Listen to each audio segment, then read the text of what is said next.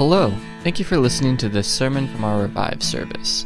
We hope it helps you learn more about God and allow you to grow closer to Him and in your faith. Psalm 89. If you have your Bibles and you're willing and able, would you turn there with me? Psalm 89. When I mapped out this sermon series back in November, uh, I really was just going to focus on two verses um, in verses 11 and 12. But the more I dug in and the more I studied, the more I'm like, I cannot. I'm going to probably feed you the whole pie today. I'm not going to feed you just a piece. I'm not going to give you just even a bite of it. I'm going to feed the whole pie. So if you gag a little on it, it's yes, it's my fault. It wasn't my initial plan. I just feel led to share this whole psalm, and we'll try to walk through it quickly. And then the application of it as we think about this idea uh, of, again, what if? What if, as prayerful stewards, as we think about the stewardship of God, remember, God owns it all. He's placed us here as His steward which, by the way, I know we're in February, okay, and usually we do stewardship in January. We had missionaries here the first week, so everything got pushed back a week. Because my wife was like, What are you preaching on? I'm like, Stewardship. She's like, We're in February. Sorry. Next week, we'll be in Romans. Back in Romans, Romans chapter 14. We're going to start a two week series or two week study on gray issues. It should be really interesting. I'll come prepared as best as I can, and you come prepared too. All right? If you want to begin digging in as Paul addresses gray issues. But this morning, we want to look at Psalm 89 and this idea, again, as prayerful stewards, what if? And it's, it's this idea of what if we trust God with everything? What if we trust God with everything? You, you, you may say, well, I try to do that. I do too. I try to do that.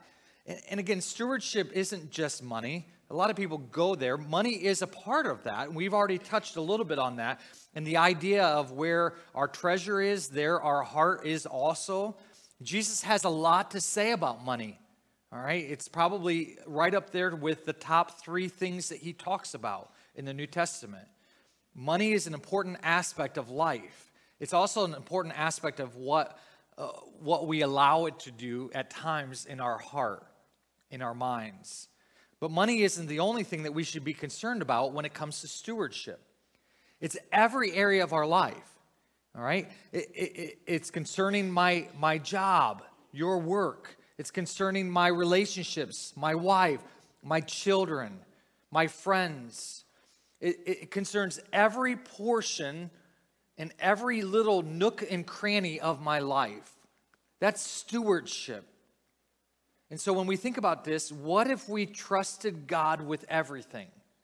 What would your look what would your life look like if you really trusted God with that thing that you're worried about or that thing that you're consumed about? It may be your health, it may be a person, it may be a thing. But what if you, as a prayerful steward, trusted God? Easy to say, right? Well, we want to dig into this psalm because I think uh, this psalm has a lot of great things. So if you're willing and able, would you stand with me um, as we walk through 52 verses? The good part is it's a psalm, all right? So the verses are pretty short, okay? Uh, it is interesting. This psalm is written by Ethan. All right, I don't think we have any Ethans here this morning, uh, but this is the only psalm that we have that is written by Ethan. All right, he gives us this one, and and it's it's really good. And let's dig into it. You follow along with me as I read. Psalm 89. I will sing of the steadfast love of the Lord forever. With my mouth I will make known your faithfulness to all generations. For I said, Steadfast love will be built up forever. In the heavens you will establish your faithfulness. You have said, I have made a covenant with my chosen one. I have sworn to David, my servant, I will establish your offspring forever and build your throne for all generations. Selah. Now, let me pause for just a moment. That's what that means. a pause. As best as we know it, it's a musical term, okay? And we're going to see how that, that pause is critical to Ethan as what he is writing. Okay? So notice every time there's a Selah or a pause, there's a shift. Here we are, verse 5. Let the heavens praise your wonders, O Lord, your faithfulness in the assembly of the holy ones. For who in the skies can be compared to the Lord? Who among the heavenly beings is like the Lord? A God greatly to be feared in the council of the holy ones, and awesome above all who are around him. O Lord God of hosts, who is as mighty as you are, O Lord? with your faithfulness all around you. You rule the raging of the sea. With its waves rise, you still them.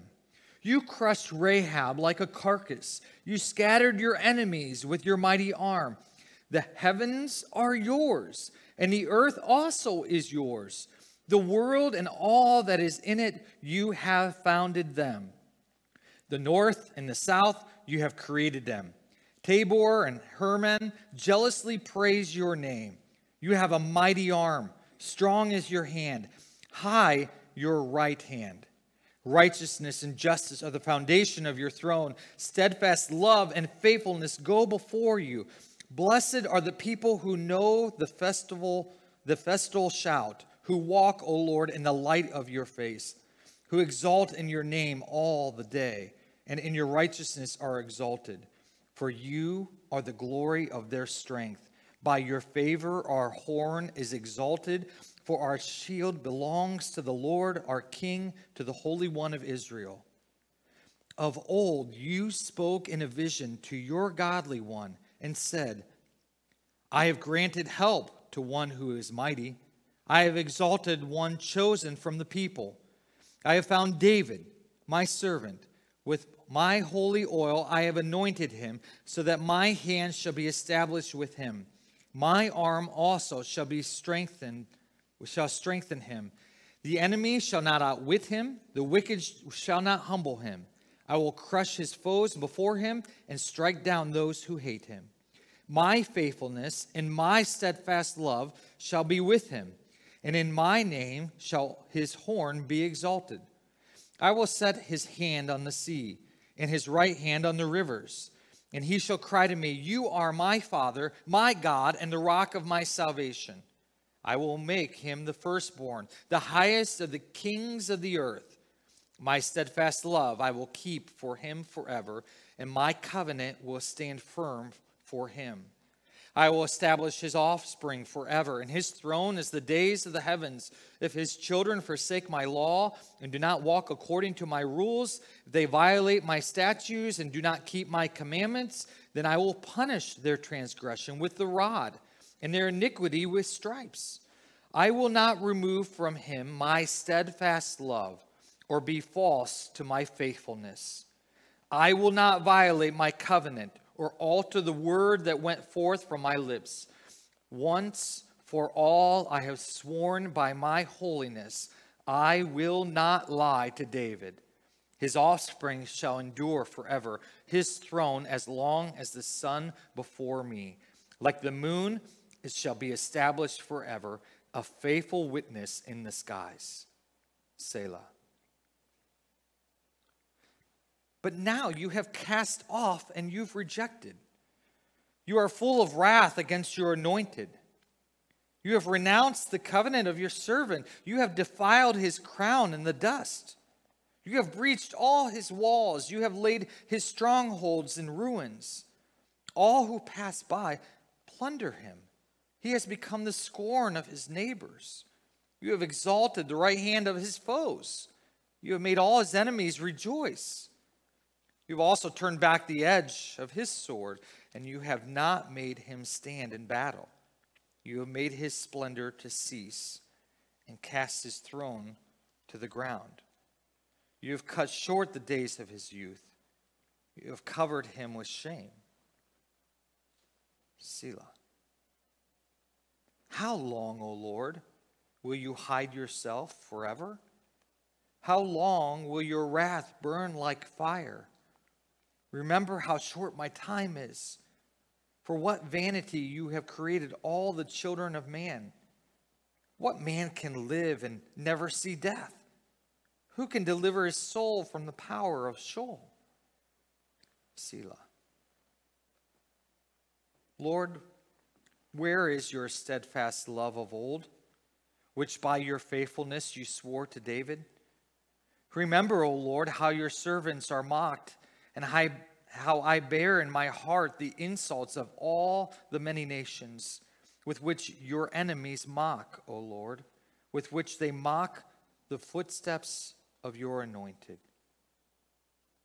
Blessed be the Lord forever. Amen and amen. You may be seated.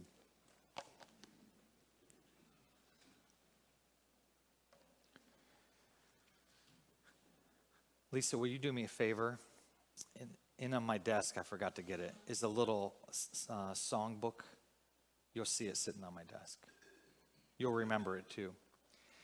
As she gets that, it's a little psalm book um, that I borrowed uh, from Norton Baptist Church um, that we sang. Some of you got that. Um, I didn't steal it, I just borrowed it because they weren't using it anymore. They were actually, I found them in a dusty old suitcase that was back in a corner, back stuffed away. These little little songbooks, uh, you remember that? Yeah. These uh, little songbooks we we used uh, when we were young, like we were teenagers, um, elementary elementary age, not teenagers, younger. Um, and I remember singing some of these songs, and so I borrowed one um, so that I could keep it. And and one of the things that I remembered when I was when I started looking at this psalm was a song that we sang out of here, and depending on what your translation is, if you have King James, it probably reads a little bit more like this song uh, versus the ESV that that I read. But it goes like this I will sing of the mercies of the Lord forever. I will sing. I will sing. I will sing of the mercies of the Lord forever. I will sing of the mercies of the Lord. With my mouth will I make known thy faithfulness. With my mouth will I make known thy faithfulness to all generations. I was going to sing it to you, but I'll not do that. It, it, what's that? Eric, you see me after class, okay?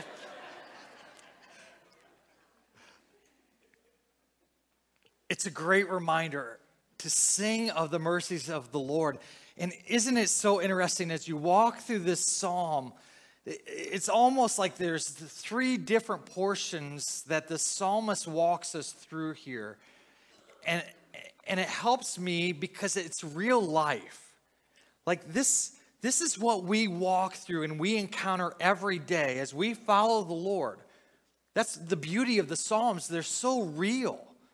They're, they're not just this, uh, oh, Lord, everything's great all the time. When I follow you, life is such a breeze and uh, we just love you, Lord. And no, that's not life.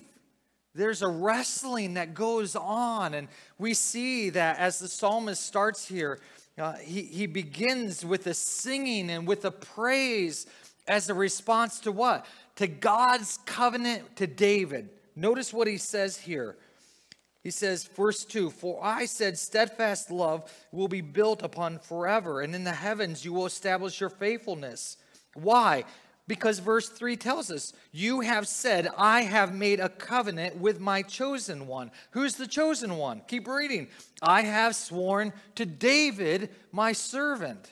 So, here in response to God's covenant to David, there's a, a recognizing of God's steadfast love and his faithfulness. Or another way to look at that is to see his mercy and truth that he provides. If you go through this, this psalm, you'll see these two phrases or two words over and over again. Steadfast love, found in verse 1, 2, 14, 24, 28, 33, and 49. You also see your faithfulness found in 1, 2, 5, 8, 14, 24, 33, and 49. I say that to help you realize when, when the scriptures are written and when we see these things multiple times, we should take note of that. There's something critical, important for us that we need to, we need to glean, we need to grab hold of.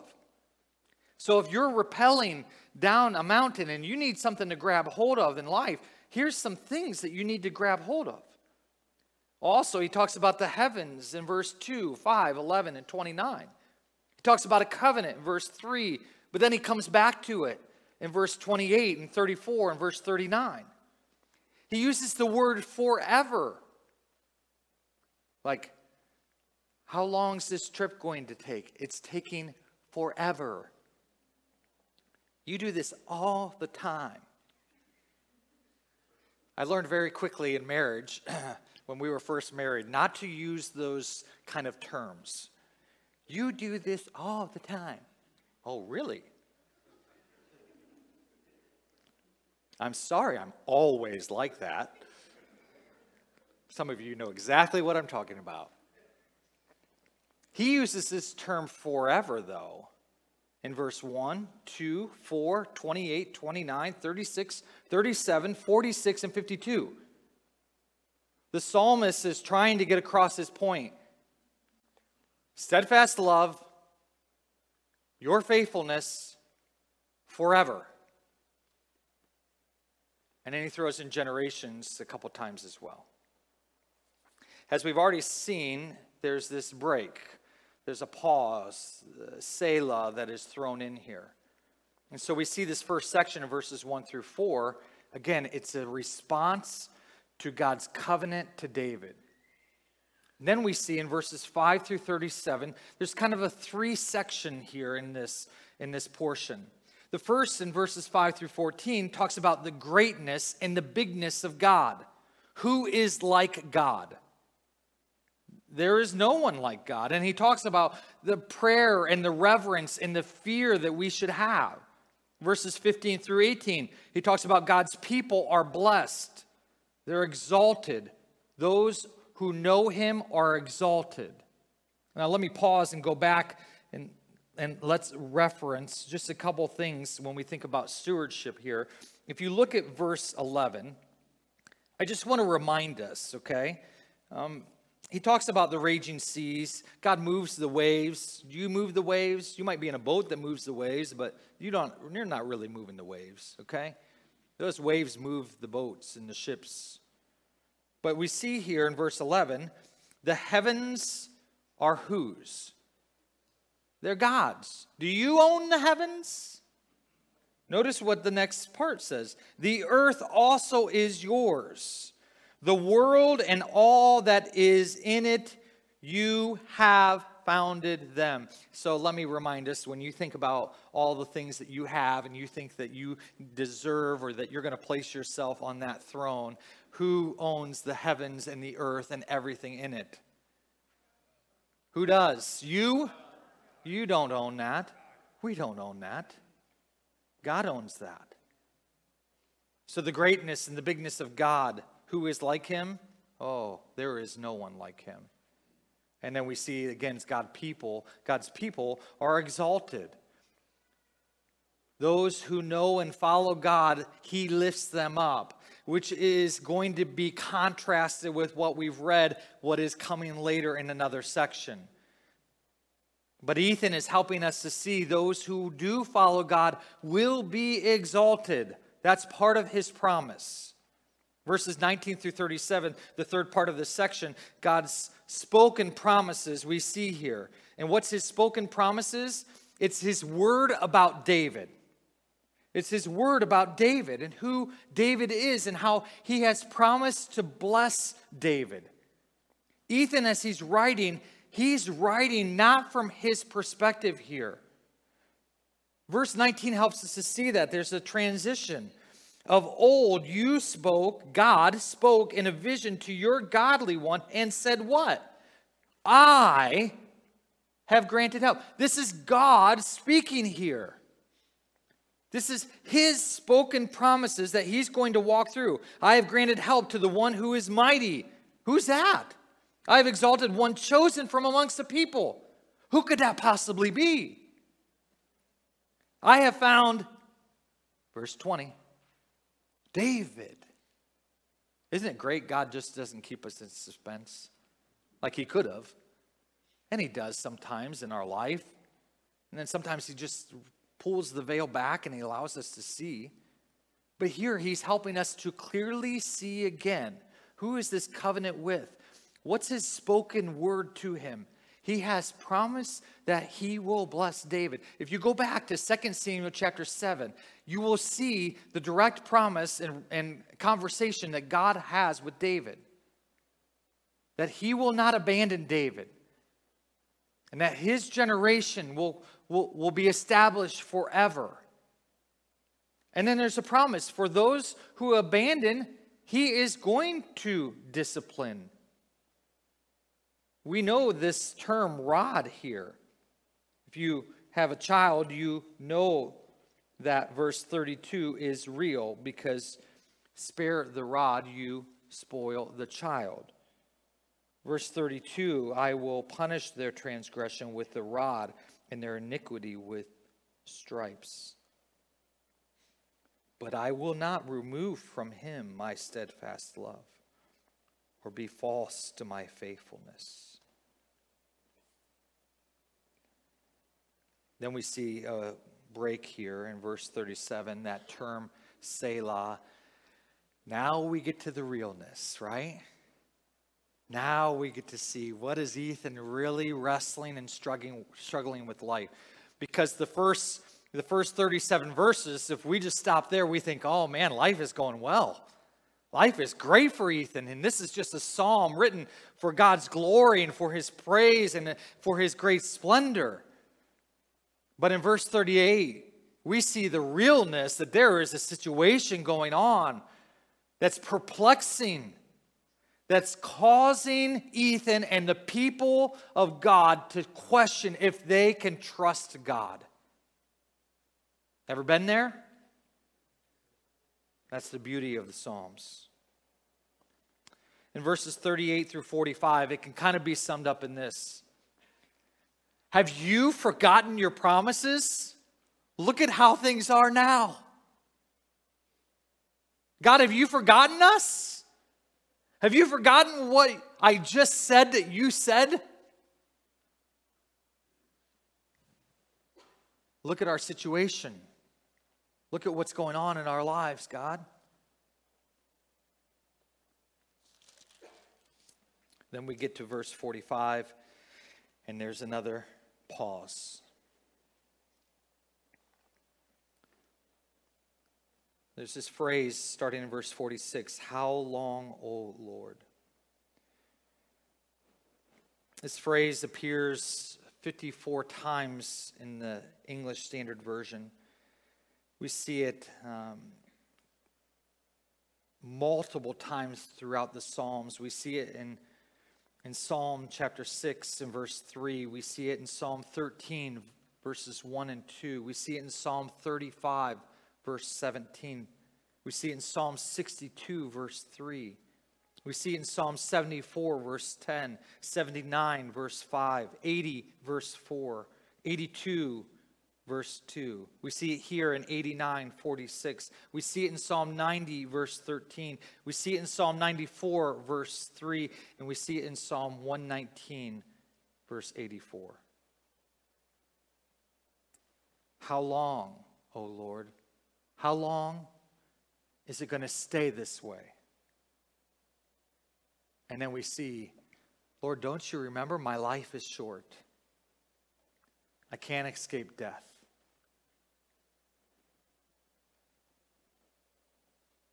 We see this phrase also used in Isaiah 6 11, Jeremiah 47 6, Habakkuk 1 2, Zechariah 1 12, and Revelation 6 10. How long, O Lord? God is not a God who has abandoned his people. But God is at work, and when he is at work, he will do His will and do things His way. God cannot sin. God will not put up with sin amongst his people. If you think that you've escaped, beware. Be careful. Because it's just a matter of time. Why? Because God loves his people and God loves his children. He wants what is best for us. The psalmist is crying out because it seems like God has abandoned his word, his covenant, but God has not. And in some ways, the psalmist even exaggerates. Notice what he says in verse 39 You have renounced the covenant with your servant. That is an exaggeration. God didn't renounce his covenant with David, he was faithful to his word. That here, the nation during Ethan's time had abandoned God, and God was disciplining them.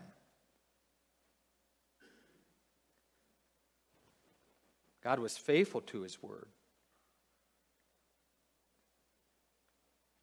Then we see this other last final pause in verse 48. And we get to verse 49 through 51. And ultimately, it can be summed up Where is your steadfast love? Where is your faithfulness to David? The very thing that he starts off, I will sing of the mercies of the Lord forever. He's saying at the end, where is it? Where's it gone? Where are you? There are times in our lives as we prayerfully live as His stewards that we will feel like God has abandoned us, that God has not kept His part of the bargain, that God has not kept His word. And let me tell you, that is a lie. It is a lie that we all must wrestle with. And who is the father of lies? It is not God. God is the speaker of only truth. The father of lies is Satan himself. And he seeks to devour you. He is roaming around like a roaring lion, seeking to defeat you. And not just to defeat you, but to destroy you. How can he do that? To cause you to doubt God, to make you think that you can't trust him anymore. I love the way the psalmist Ethan here he finishes this because even in the midst of all this what does he say? Verse 52. Blessed be the Lord forever. Amen and amen. Do you get it? Again and again. Blessed be the Lord forever and ever, regardless of our sinfulness, regardless of the sin around us, regardless of God and how He's working in each situation that surrounds us. Regardless of that, God's loving kindness and his faithfulness is forever. God's faithfulness and his loving kindness is not defined by your circumstances. So what do we need to do? How can we how can we trust God with everything? How can we take away from what we've read and live that out? To wrestle with life in those hard times, in those difficult situations, but even as we go through great blessings, how do we live? I want to give you four things here. Number one, I want you to remind yourself of what God's word says. Ethan does that. He starts that off in the very beginning. He, he references back to God's covenant with David, his loving kindness and his faithfulness. He helps us and he helps the nation of Israel as they would have sang this song. It's part of their hymnal. It's actually the last song in this portion of their hymnal, which I think is important for us to understand and see. This, this is the last one in this section, meaning there's, there's some significance to this. Not that the other ones are more important or less important or this is, this is greater, there's a significance because as they get to the end of this section, they're reminded. They're reminded of what God has told them as a nation and as a people. And so I ask you, what are you reading? Are you memorizing God's word? Are you digging into it? Are you reminding yourself of what God's word says? Or are you just taking some leftovers of what you think God's word says? Well, I remember this verse I memorized like 45 years ago. I think it kind of goes like dig in, read the word. What promises do you know today that come from God's Word. Because when we start failing to trust God with everything, it's because we forget and we don't have before us the promises He's already told us. I want you to dig into the Word of God and maybe part of your journey as you're prayerfully living life this year, that you would claim the promises of God in here you would dig them out. You would memorize them. You would say, Yes, God, I do believe that you will never leave me nor forsake me. And right now, I feel like I'm abandoned. Right now, I feel like I'm all alone. You've been in situations like that, I'm sure of it. And if you haven't, it's coming. It may be when you get a phone call. It may be when you're sitting in a doctor's office. It may be when you get a bill in the mail. Sometime at some place, you are going to critically need the promises of God. And my question to you is do you have them? Are you ready? Remind yourself of what God's word says. Read it and memorize it. May it be ever so real to us that it's there. Number two, reverently approach God. Reverently approach God. Now, the beauty is, again, we can come boldly before the throne of grace because of what Jesus has done for us. And we should. We should know that we can come to God at any time, any place, in any, any situation. But as we come, I believe today we've lost a reverence for who God is. Yes, He is our friend. But God is more than just our friend. Do you know that?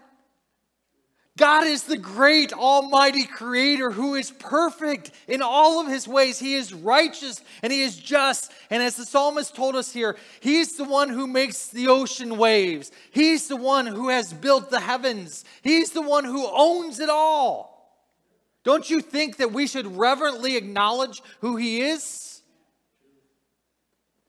James 4:10 helps us to see that if we humble ourselves before the Lord, he will then exalt us. It's about acknowledging him. The psalmist helps us do that. He does that first before he acknowledges what's going on in his life. He reverently approaches God. Do you? Or do you flippantly go about your day and you forget that we have the amazing opportunity to talk to the God, the God of the universe, the God who is perfect and right all the time. Number three. Number three. I want you to recall who God is. To recall who God is, first was to remind yourself of what God's word tells us and says. Then we want to reverently approach God.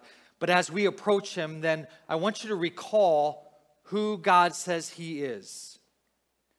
In our text here, we see that He is sovereign and that He is the owner. Psalm 135, verse 6 says, Whatever the Lord pleases, He does. You okay with that? I'm okay with that when it works out well for me. When my car breaks down, or I get a flat tire, or when my kid's sick, or my friend's mad at me, I lose my job, or I get a bill in the mail. Wait a minute. Recall who God is. He is sovereign, He is the owner. Verse 14 tells us that He is righteous and just. Righteousness and justice are the foundation of your throne. Steadfast love and faithfulness go before you. He's righteous, He's just, He's full of mercy and truth. And He's not here to pound us down. No, it's a reminder to look in Jeremiah 29 11 and the promise that He has for these same people that Ethan is writing about plans for you to prosper, plans for you to flourish. Psalm 138, verse 8 says, The Lord will fulfill his purpose for me. David writes that. We think about David and this covenant.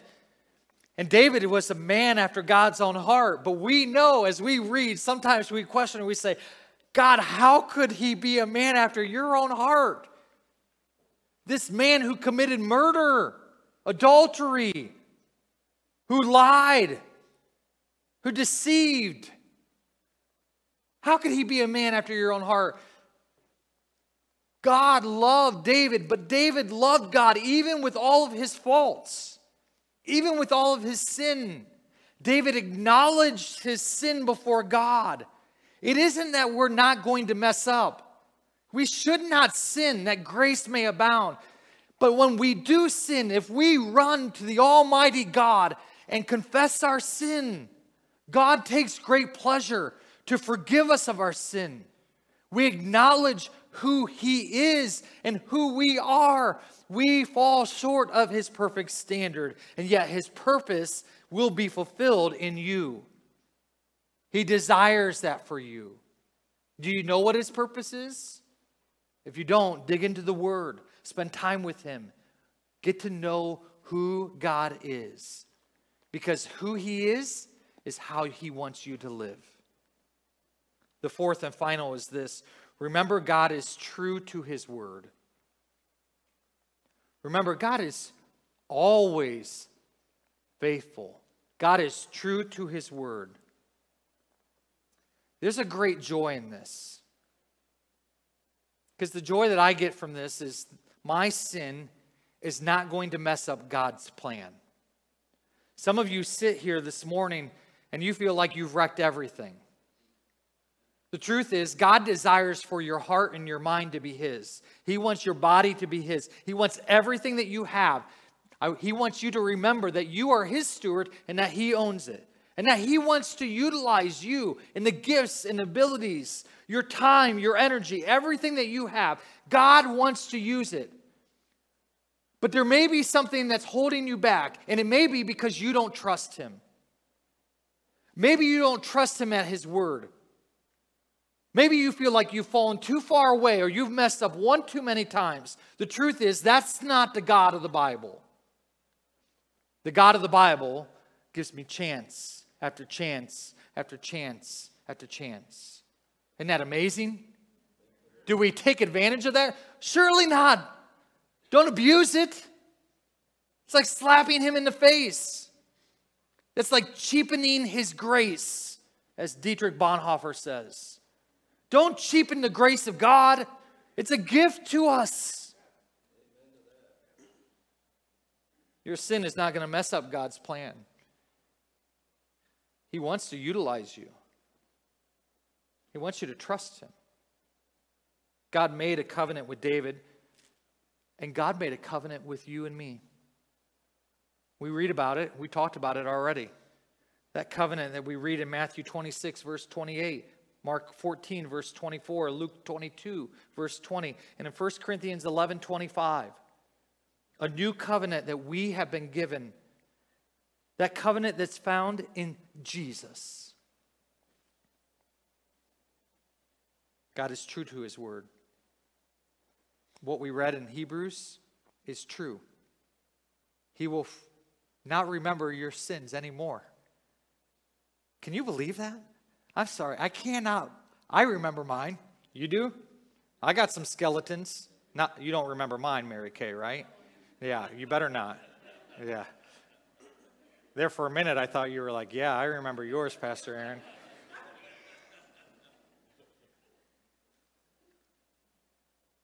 I, I, I have trouble letting go. The guilt and the shame, the unworthiness that I feel, and I'm sure many of you feel. That's part of your story.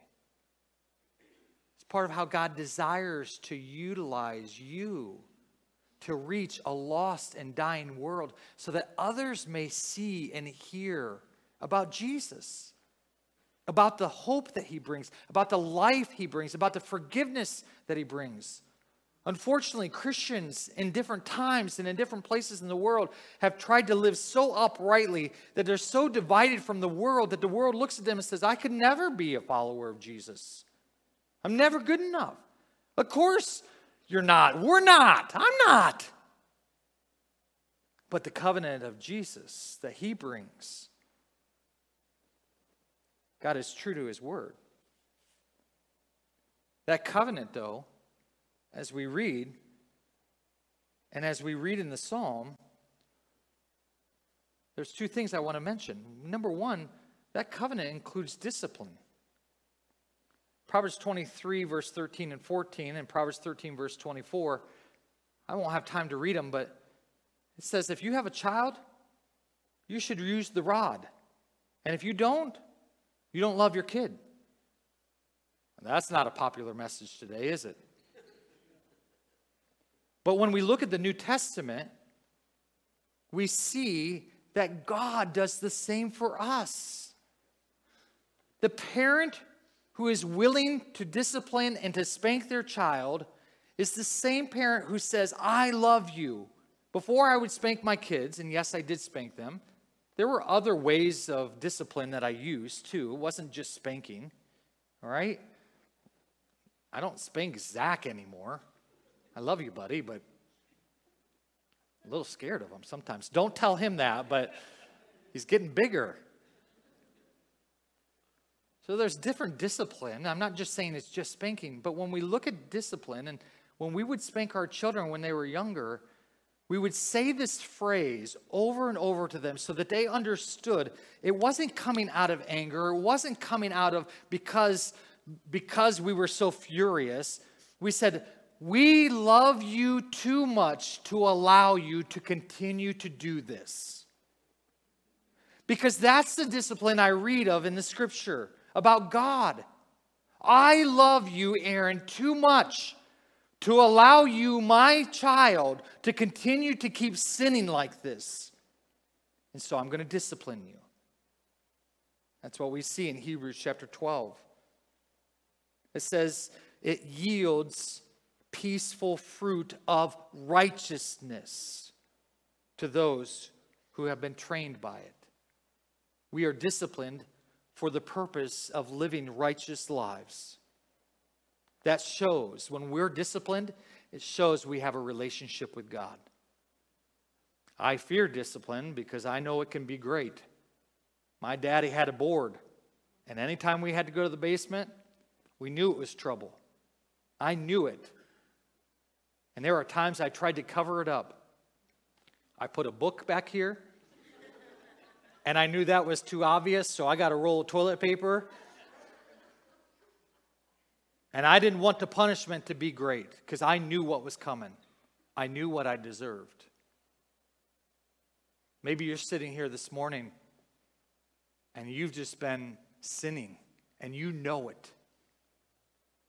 Let me tell you, acknowledge God's discipline. He's there and He loves you. Take whatever consequences may come and accept them, but run to Him. Because ultimately, His discipline is to show us that He loves us, to show us that sin isn't what is best for us. It may be what you like, it may be what the world tells you to pursue. But a loving God says, No, let me tell you the truth. The second part of this, uh, to remember God is true to his word, is what we see here about God's steadfast love. Psalm 16, verses 1 and 2. I love how the psalmist says, You are my Lord. I have no God apart from you. Where would you be without the steadfast love of God? It's there, it's never ending. God loves you as much today as he ever will. Remember, God is true to his word. This takes me back to another song, a song that's actually in this book as well and the song that you probably know well. Man, I've gone over time. I'm sorry. For those of you who have a problem, listen to these other people, okay? If your roast is burning, I'll buy you a new one. Just let me know how much it was and show me evidence too. As we close today, I want to take us to an old hymn. An old hymn that reminds us that if we trust and obey, there is no other way to be happy in Jesus. This hymn starts with When we walk with the Lord in the light of his word, what a glory he sheds on our way. While we do his good will, he abides with us still and with all who will trust and obey. You jump to the fourth verse, and this is what I'd like for you to take with you today. But we never can prove the delights of his love until all on the altar we lay. What if you, what if we humbled ourselves and prayed? If we saw his kingdom and his righteousness first? What if we did something extraordinary? What if we trusted him with everything? What would happen?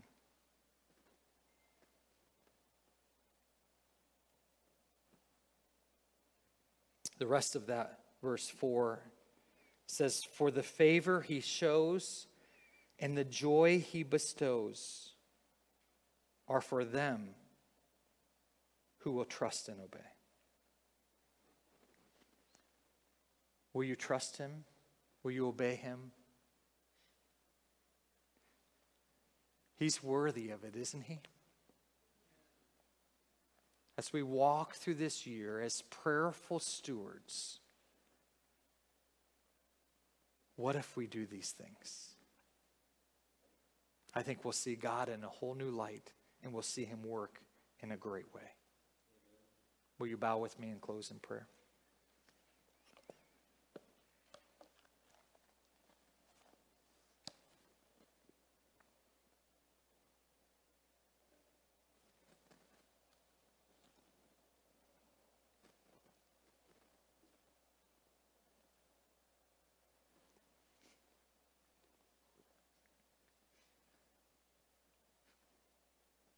God, we are not worthy of your steadfast love. For you to show us and to express to us your love and your forgiveness and your desire for us to prosper, not prosper according to the world, but to prosper in righteousness and in love and grace, to find your favor Lord, to be in right standing with the God of the universe. It's overwhelming, Lord.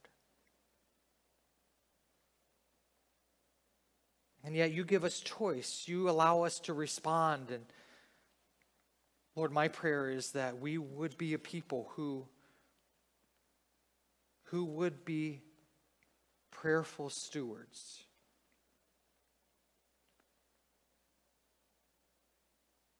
Who would come before your throne and be quick to acknowledge who you are and who we are as sinners and to repent from our sin, and ask for your forgiveness. If we would but humble ourselves before you and pray.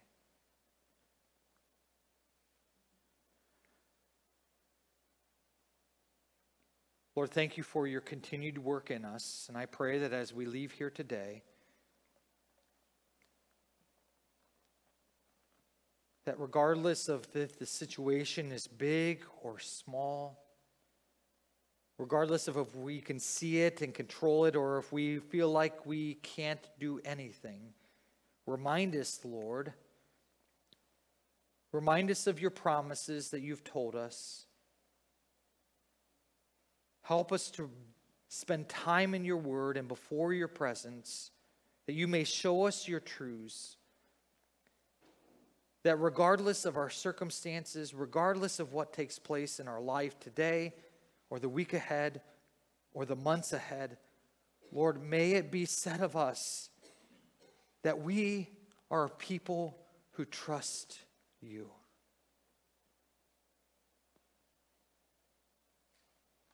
I thank you for your spirit, for your work amongst us this day.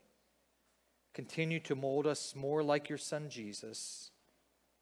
And as we leave here today, we proclaim and we sing of the mercies of the Lord, and may it be forever with our mouth and with our lives.